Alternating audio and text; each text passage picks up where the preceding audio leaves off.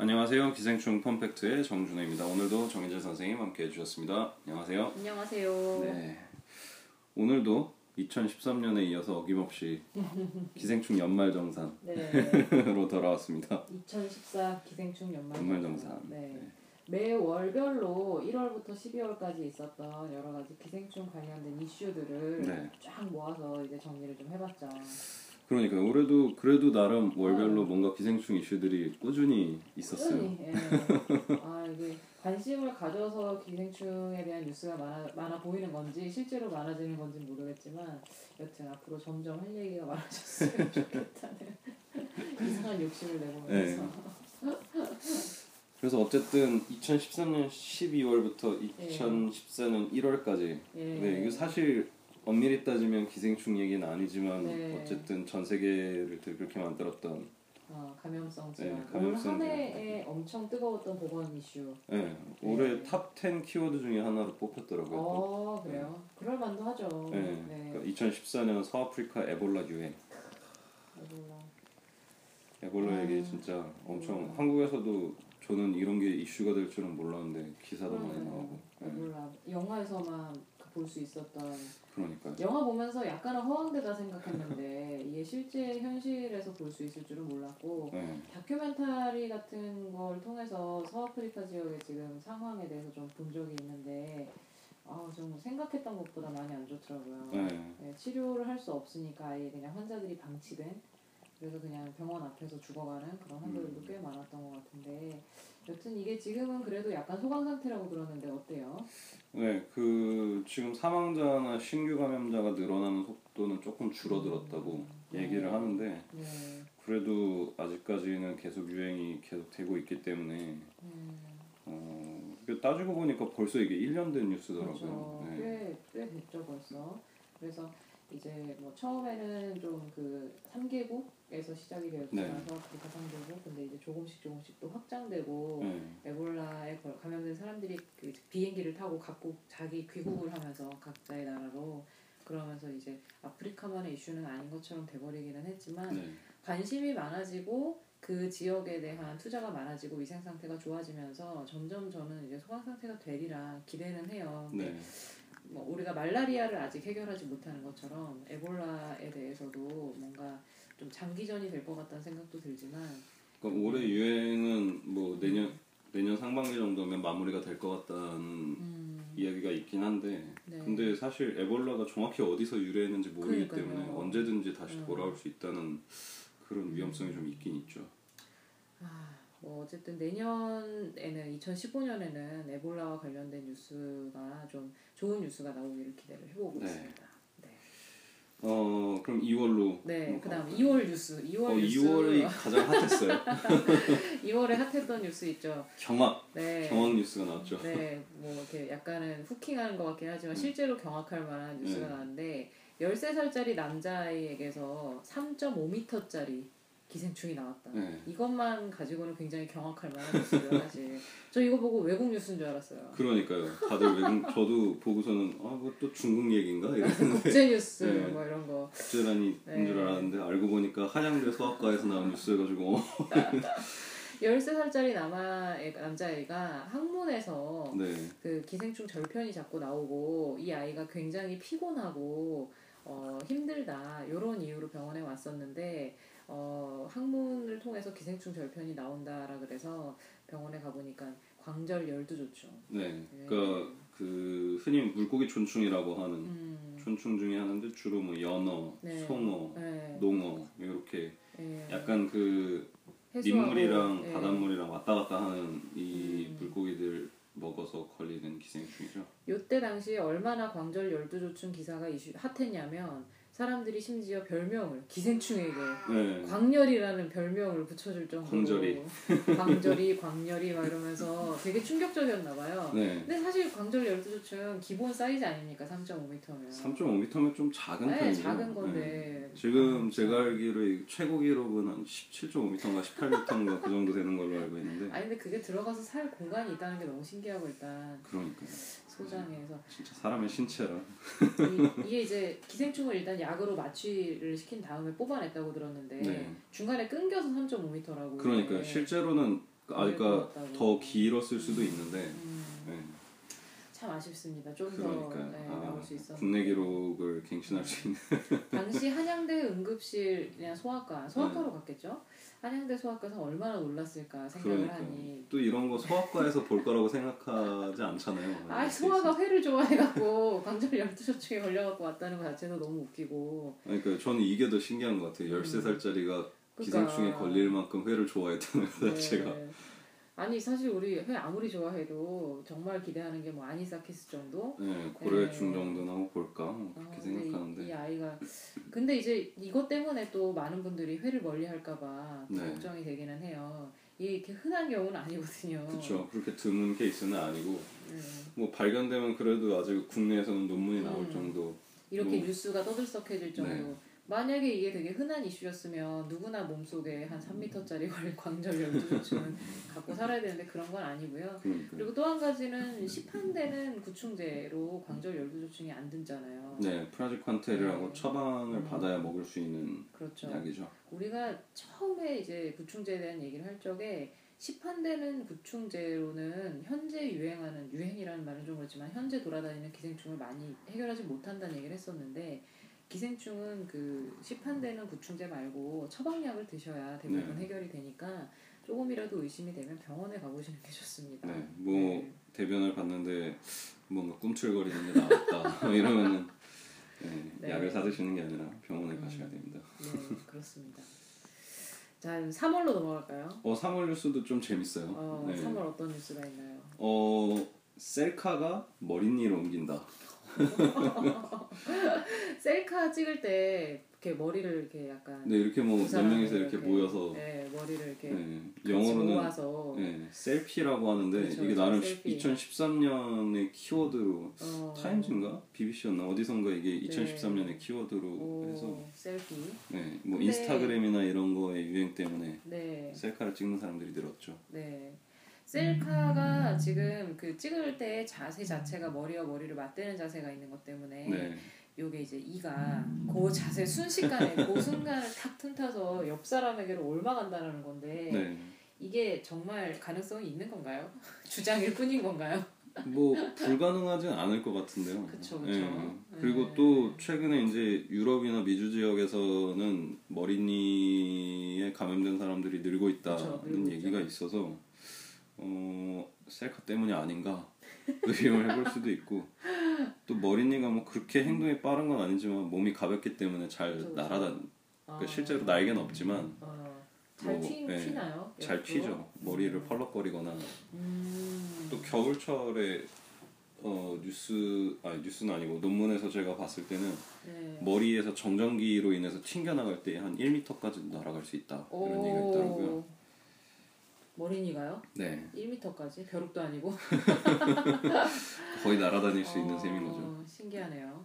뭐 여튼 어, 올 한해 거의 뭐 이슈가 됐었던 셀피, 셀카봉 네. 뭐 이런 것들과 함께 기생충도 숟가락을 살짝 얹어서 머리니에 대해 유행을 기생충은 어, 셀카봉을 타고 이런 것처럼. 좋네요. 네. 네. 여러분 많이 찍어주세요. 네, 셀카 셀카봉 많이 부탁드립니다. 자, 그럼 4월 달로 넘어가서 4월에 네, 불만제로라는 프로그램에서 또 한참 그 조금 또 마녀 이상한 사냥을. 네, 마녀 사냥이 기생충 나왔죠. 마녀 사냥이라고. 주장해 봅니다. 네. 어떤 어떤 벌레가 또 이제 의심을 받았는데 연지벌레? 네. 저는 처음 들어봤거든요. 그러니까 이게 그 원래 선인장에 사는 그 연지벌레에서 코치닐이라고 네. 그 빨간색 색소를 추출을 하거든요. 음, 근데 이 색소가 굉장히 널리 쓰여서 네. 그리고 빨간색이 굉장히 야- 예쁘게 나오기 때문에 뭐 음. 딸기 우유, 뭐 식용 음, 어뭐 먹는 거, 네. 뭐 햄, 네. 화장품에도 많이 쓰이고 또뭐 네. 틴트인가 그 아. 입술에 바르는 그것도 코치닐을 네. 쓴다고 하더라고요. 근데 아, 이게 이렇게만 보면 별게 아닌 것 같은데 네. 불만제로에서 어떻게 얘기를 했냐면 네. 기생충 추출물이라는 식으로 얘기를 해서 아, 기생충 추출물. 이러니까 아니, 사람들이 기생충 어, 추출물이 뭐 알레르기를 일으킨다 뭐 네. 이런 얘기도 이슈를 만들었던 것 같은데 저는 이 기사를 보자마자 드는 생각이 우리가 먹고 있는 식용 색소 중에 이 기생충 추출물은 상당히 양반이고 그쵸. 화학적인 방법으로 추출된 되게 좀 안 좋은 색소들이 많다고 알고 있거든요. 그러니까 따지고 보면 코치닐은 연지벌레에서 그대로 추출한 거기 때문에 천연이잖아요, 천연 색소죠. 천연. 저희가 좋아하는 천연 근데 색소. 뭐 여러분 아시는지 모르겠지만 식용 색소 중에 이제 뭐 적색 2호 같은 거, 그 타르 색소라고 알려져 있기도 하고 음. 네. 뭐 녹색 3호 이런 것들 지금 뭐 미국이나 외국에서는 사용 금지된 것도 많고 네, 적색이어 같은 경우에는 네. 국내 식약청에서도 사용 금지 검토 중 중이긴 추진 하지만 중인데 뭐 압류발을 한다라는 얘기가 나올 정도로 식용 색소를 저도 이제 이 기사를 통해서 좀 찾아봤는데 네. 식용 색소에 대해서 쭉 알아보는데 거기에 LDPPT라는 지표들이 막 나오고 하는데 음. LDPPT는 저희가 치사율을 계산할 때 하는 그 네. 단어잖아요. 뭔가 일정 온도, 먹였을 때 그렇죠. 절반이 죽는 네. 그러니까요. 그 정도의 단어를 쓰는 거는 그 화학약품은 어쨌든 독성이 있다라는 얘긴데 그러니까 그 많이들 드- 뭐 예전에 한참 이게 이슈가 최근에 됐던 게 어린이 그 치약 음. 문제 때문에 딸기맛 치약 같은 거 빨간색 많잖아요. 그러니까 아, 거기 사용되는, 어쩐지 예. 딸기맛 치약이 맛있더라니 적색 2호 치약의 그 색소가 암을 유발한다 그래갖고 막 한참 그 소비자 보호 단체들 뭐 이런 데서 난리가 났었는데 식약청에서는 그러니까. 아직 근거가 없다라는 네. 이유로 반려를 했던 그런 이슈가 있었잖아요. 그러니까 아, 가공식품에 들어가는 색소들이 되게 가공식품 예쁘잖아요. 예쁘고 막 맛있게 생겼고 좋죠. 막 때깔도 좋은데 그런 것들 대부분 먹기 좋은 게 몸에도 좋지는 않다라는 거를 좀 명심하셨으면 좋겠어요. 네. 그러니까 애꿎은 기생충 연지벌레에서 추출한 이거를 알레르기 때문에 문제 삼을 거라고 한다면 뭐 우리는 그냥 일상적으로 먹고 있는 뭐 견과류나 뭐 갑각류, 게, 뭐 새우 뭐라든지 돼지고기 뭐 이런 알러지가 훨씬 많거든요, 사실. 그러니까. 사실 땅콩 알레르기 뭐 심하면 사망에도 이를 수 있지만 저희가 그쵸. 땅콩이 위험하다고 하지 않잖아요. 그렇죠. 이 땅콩이 나쁜 음식 같으니라고 뭐 이런 안, 안 그러잖아요. 근데 정말 드문 희귀사례 연지벌레를 네. 가지고 말이야. 어? 보니까 지금까지 그렇게 심한 알레르기가 보고된 거는 코치닐에서는 32건인가 밖에 아, 안 되니까 정말. 희귀한 네, 네. 사례죠. 그러니까 이런 또 마녀 사냥, 기생충 마녀 사냥 같은 기사가 이제 좀 그만 나왔으면 좋겠어요. 네, 기생충 추출물 좋은 겁니다. 천연 물질이니까. 네. 저희 방송에선 그래요. 네, 저희 입장에서는 네, 네. 좋은 걸로. 네. 알겠습니다. 자, 5월 5월의 이슈. 5월 에는 저는 이슈가 딱히 없다고 5월에 이슈 생각했는데. 있었죠. 어, 뭐가 5월에 이슈, 있었죠? 큰 이슈, 기생충 국내 유입. 아, 네. 탄자니아에서 따끈따끈한 기생충이 비행기를 심지어 타고 비행기를 타고 국내에 네. 유입했던 이슈. 저한테는 좀 의미가 있었던 게 저희가 이제 스카이프로 녹음을 하다가 아, 네. 네, 그 기생충님께서 비행기를 타고 무려 이제 어, 한국으로 와주시는 네. 바람에 5월달 이후로는 저희가 만나서 녹음을 할 수 있었다라는 네, 그래서 사건이었죠. 5월달부터 또 본격적으로 네. 녹음을 시작할 수 있었던 그래서 아, 5월 이후로는 한국의 기생충에 관련된 그런 이벤트들이 꽤 많았잖아요. 뭐 책 출판도 하시고 막. 네, 기생이라고 서민 교수님이랑 네. 드디어 같이 네. 네, 공동. 작업을 네. 해볼 수 있게 됐었고 기생충계의 라이벌 같은 두 존재가 네. 함께 작업을 했던 뭐 여튼 5월은 어떤 의미로는 한국에 기생충과 관련된 인물이 입국을 했다라는 음, 한국 기생충 유입, 전격 유입. 그런 해- 어, 네.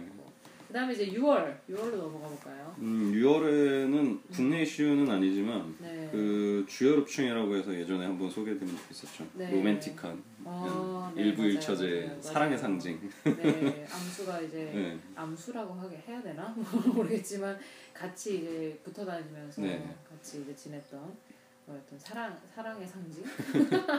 사랑과 우정의 상징 주여롭충이 네. 6200년 전에 아. 6월에서 주여롭충의 네. 알이 발견됐다. 이런 뉴스가 뭐 나왔었어요. 사실은 6,200년 전이다 그러면 감이 잘 안 와요. 네. 이게 기원전 한 4,000년 전인데 기원전 4,000년 전이면 어떤 시기죠?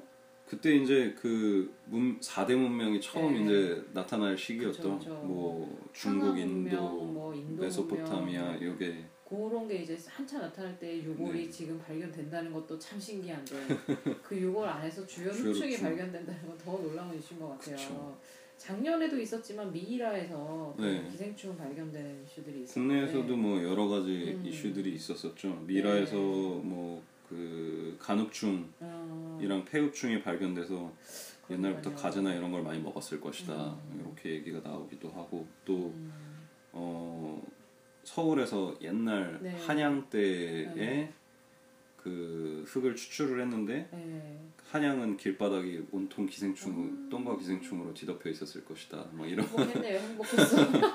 아 그때가 황금기였는데 진짜 아, 좋은 시절이었죠. 아, 그 기원전 4천년 전에 주요륵층이 발견됐다는 건 어떤 걸 의미하나요? 어, 그러니까 주요롭충은 달팽이가 있어야 그렇죠. 네, 번식이 가능한데 그러니까 음. 그때부터 이미 달팽이가 서식할 수 있을 정도로 굉장히 많은 음, 논과 밭이나 음. 이런 관계 시설 또 수로들이 건설이 되어 있었다는 의미죠. 그러니까 음, 대규모로 농경을 하고 있었다 네. 이런 추측을 할 수 있는 거예요. 그렇게 추측을 해볼 수 네. 있습니다. 자 그럼 7월 달로 넘어가서 7월 달에는 약간 좀 쇼킹한 네. 그 이슈가 있었는데 뇌 먹는 아메바라는 무시무시한 제목으로 나왔어요. 이것도 거의 1년에 한 번씩 뉴스에는 꼭 음. 한 번씩 나오는 것 같은데 네. 뇌 먹는 아메바 그러니까 니글레리아라고 하는 네. 자유 아메바 감염이죠. 아니 아메바가 어떤 경로로 이 아이의 머릿속에 들어간 거죠? 그러니까 보통 이제 뭐 다이빙을 하거나 네. 따뜻한 민물에서 많이 사는데 아, 이게 그냥 먹거나 아니면 노출돼서는 거의 네. 뭐 사람한테 별 해를 입히지 않지만 네. 이렇게 코 안으로 들어가면 이렇게 후각신경을 타고 뇌로 바로 음. 들어가게 되거든요. 음. 뭐 지금까지 전 세계적으로 한 300건 정도밖에 보고되지 않아서 이렇게 뭐 흔한 음. 감염병은 아닌데 그래도 음. 한 해에 한두 명씩은 꼭 이걸로 어. 사망하는 것 같더라고요. 이 친구는 수상 스포츠를 좀 즐기던 친구인가요? 네, 원래 이 감염, 그러니까 뇌수막염이 일어나기 전에 음. 수상 스키를 많이 탔었다 음. 이런 얘기가 있더라고요. 그렇구나. 그래서 당시에 뭐 수돗물에서 아메바가 나왔다 뭐 이런 얘기가 나왔는데 이거랑 이, 이 소녀의 이야기랑은 별개 얘기인가 봐요. 네, 이거 소녀가 사망한 거는 미국의 이제 캔자스주에서 음. 사망했던 거고 이제 수돗물에서 나왔던 거는 루이지애나였나? 하여튼 아. 전혀 다른 지역에서 이제 검출이 네. 됐었던 건데 어, 사실 먹어서는 별로 해가 안 되지만 네. 미국은 또 비염 환자들이 워낙 많아서 그러니까요. 비강 세척이 되게 일반화되어 있는 네. 상황이다 코에 물. 집어넣어서 이렇게 빼내는. 예. 네. 뭐 그런 경로로 루이지애나주 같으면 사실 되게 더운 지역이기도 하고 네. 만약에 맞다면 그, 뭐 사실 그 수도 생각해 보면 한참 태풍이었나 그때 허리케인이었나 한번 쫙 몰고? 지나가고 네, 네. 네, 그때 이후에 완전히 이제 시설들이나 그런 게 많이 망가져갖고 그쵸. 제가 한 2, 3년 전쯤인가 갔었는데 완전히 복구가 다 안 됐어요. 음, 그때까지도. 그런 관계 시설이 그래서 그때 당시에 좀 뭔가 다 안 돼서 그랬나. 음. 그래서 아메바가 하여간 수돗물 속에 있다는 건 되게 무서운 일인 것 같아요. 그러니까. 먹어도 문제는 없지만 코로 들어가면 안 좋다라는 거. 네, 무섭습니다.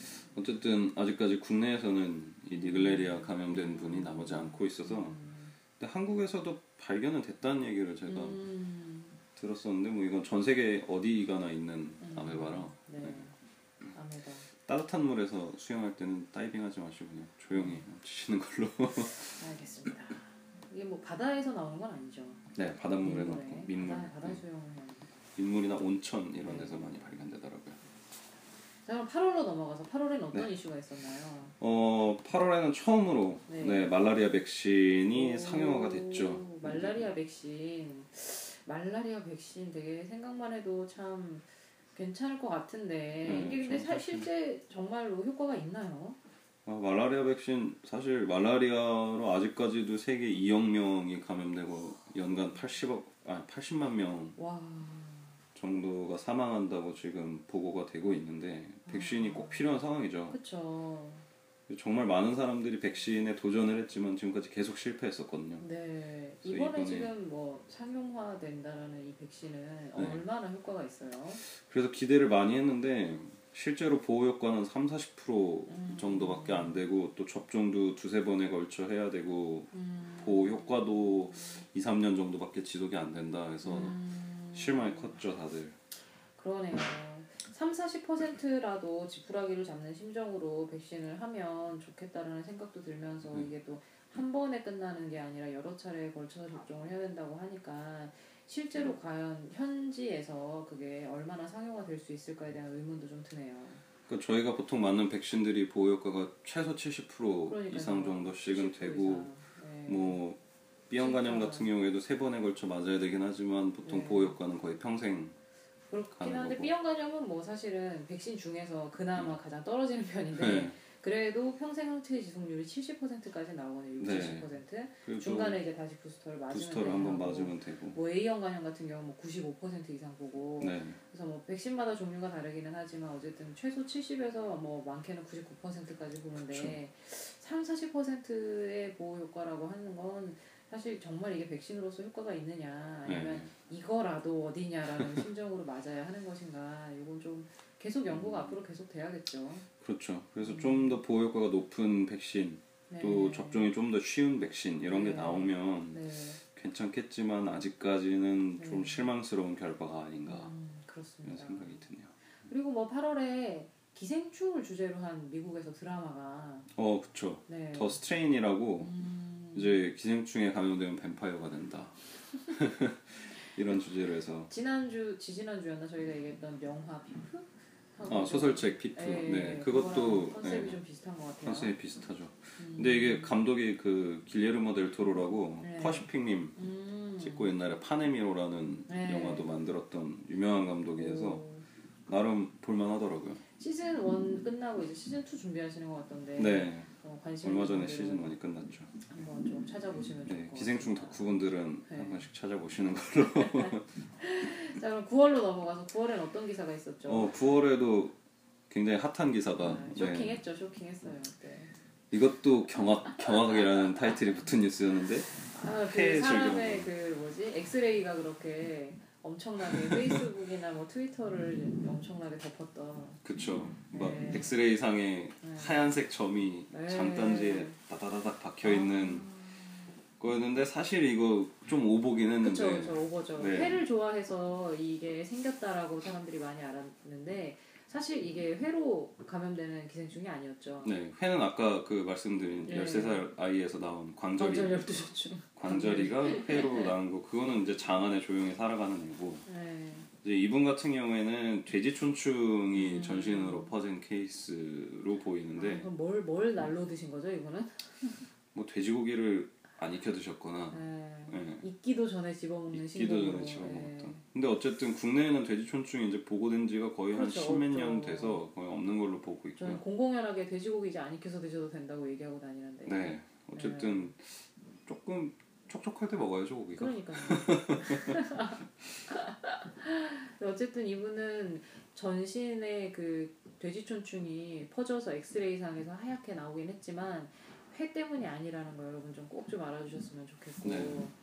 그리고 사실 뭐 전신에 퍼져도 뇌로 들어가지만 않으면 음. 뇌나 주요 장기로 들어가지 않으면 네. 뭐 그냥 관절염이나 뭐이 정도만 앓고 지나가는 경우가 많아서 이분도 아마 모르고 사셨을 거예요. 온몸이 좀 쑤시지 않았을까? 그렇게 몸에 이렇게 여기저기에 다 기생충이 퍼져 있는데. 보통 이런 이렇게 전신으로 퍼져나간 분 중에 이제 중요 주요 장기에 들어가지 않은 분들을 보면 네. 뭐 근육통이나 그렇죠, 그렇죠. 관절염이 네. 있었다는 얘기들을 많이 하시더라고요. 그래서 네. 그것 때문에 병원에 왔다가 잘 기생충 감염인 거예요. 않을 것 같은. 네. 어, 이제 이분 같은 경우에는 그 석회화가 돼서 이제 엑스레이에 그러니까요. 찍혀 나온 건데 그나마 그렇지 않은 경우에는 알기가 힘든 경우가 많죠. 그렇죠. 어 괜히 또 기생충 마녀 사냥하는 거는 그만하셨으면 좋겠고. 10월달, 10월달에도 굉장히 이것도 약간 어 이것도 쇼킹- 경황 뉴스. 아 이것도 진짜 재밌었죠. 이건 정말 경악이었어요.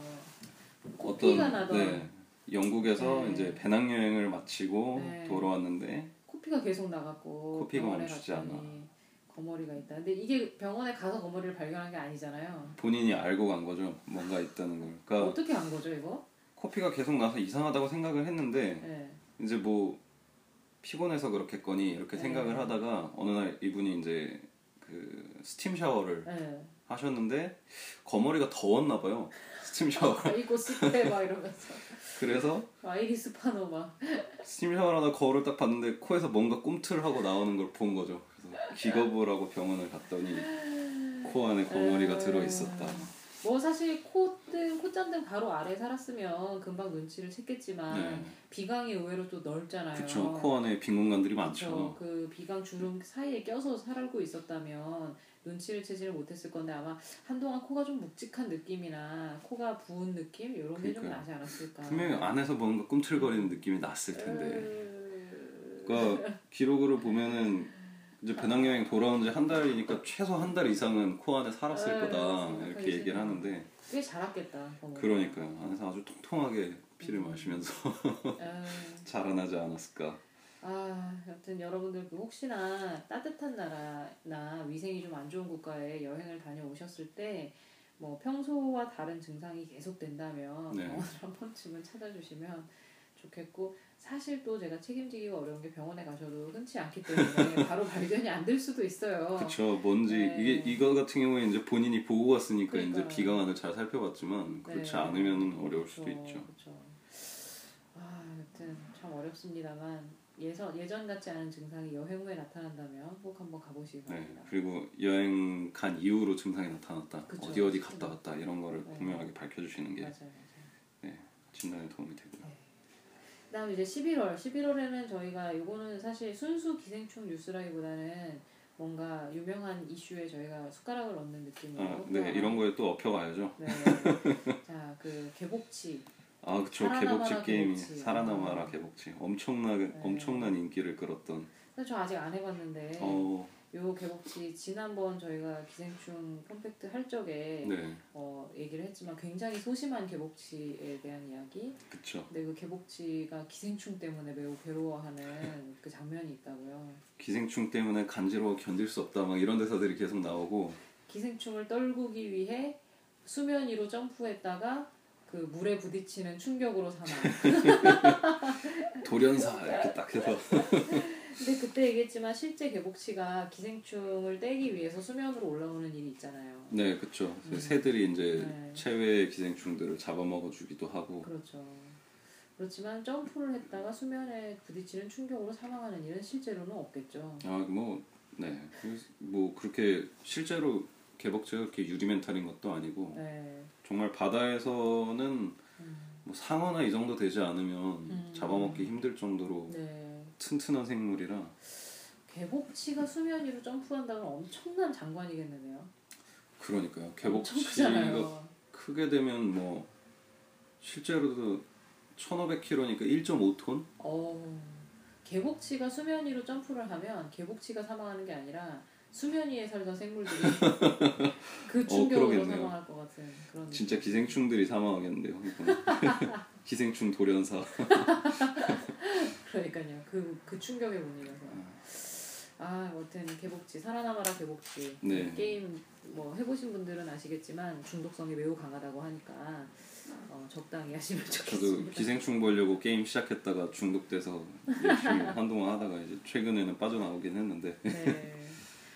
여튼 12월로 넘어가면 12월에는 뭐 기생충과 관련된 핫 이슈 뭐 그런 거는 없었지만 네 11월부터 꾸준히 있었던 이슈 같아요. 이거는 그래서 뭐 우울증이나 뭐 그런 정신과적 질환이 기생충으로부터 발생을 한다. 이런 이슈들이 좀 조금씩 조금씩 나오곤 있는데 그쵸 또 이제 톡소플라즈마 얘기가 나오니까 좀 기분이 언짢습니다.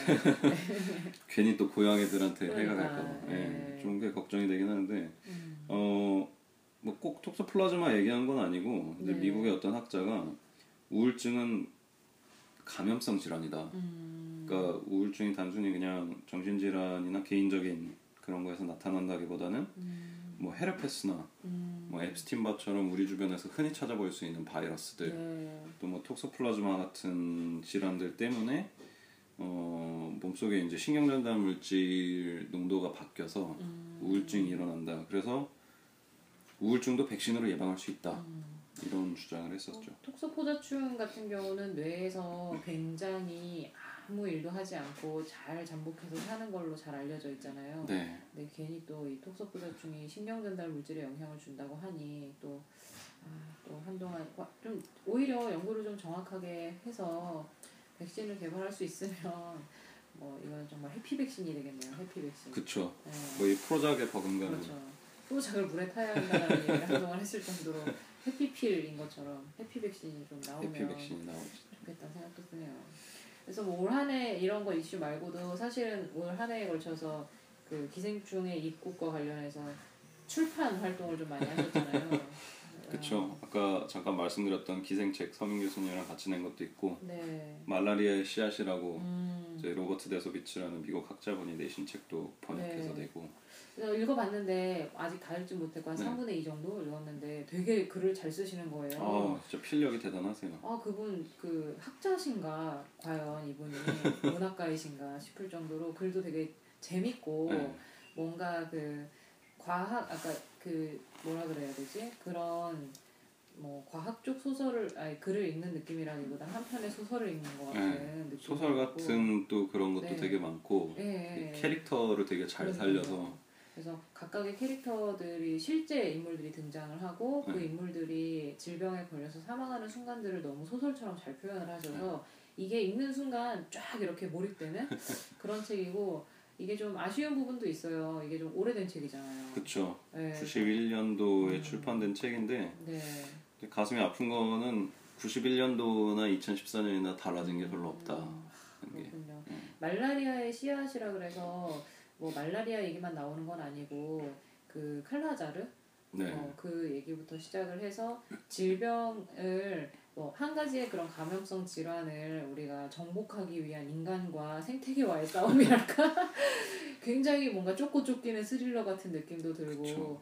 뭐 여전히 우리가 말라리아를 정복하지 못했다라는 가슴 아픈 이야기이기는 하지만 뭐 우리가 한 가지 생명체를 정복한다는 거 말도 저는 좀 웃긴 것 같아요. 그쵸. 좀 균형을 이루면서 잘 살면 좋겠다 네. 이런 생각도 들고 모든 생태계의 중심에 인간이 있는 건 아닌데 그렇죠. 너무 인간이 그 생태계를 인위적으로 조절하려다가 원치 못한 더안 좋은 결과를 얻기도 하는 그런 걸 보면서 아 이게 좀 역시 공존 지난번에 얘기했던 기생수 만화에 나오는 어, 인류가 그쵸. 인류가 100분의 1이었나 10분의 1이었나 분의로 줄어든다면 줄어든다면 어떻게 될까? 지구가 엄청 건강해질 거라는 말에 저도 또한 동의를 어 2014년이 훈훈하게 마무리된. 인류 멸망을 꿈꾸는 건 아니에요. 아, 어쨌든 2014년을 마무리하면서 네. 내년에도 기생충과 네. 조금 더 공존할 수 있는 2015년이 됐으면 네. 하는 바람과 함께 예. 어, 2014년도 어쨌든 마무리하고 네. 2015년에도 또더 네. 재미있는 이야기로 네. 찾아뵙도록 하겠습니다. 그럼 알겠습니다. 2015년도 잘 부탁드리겠습니다. 예. 그럼 기생충에게 관심과 사랑을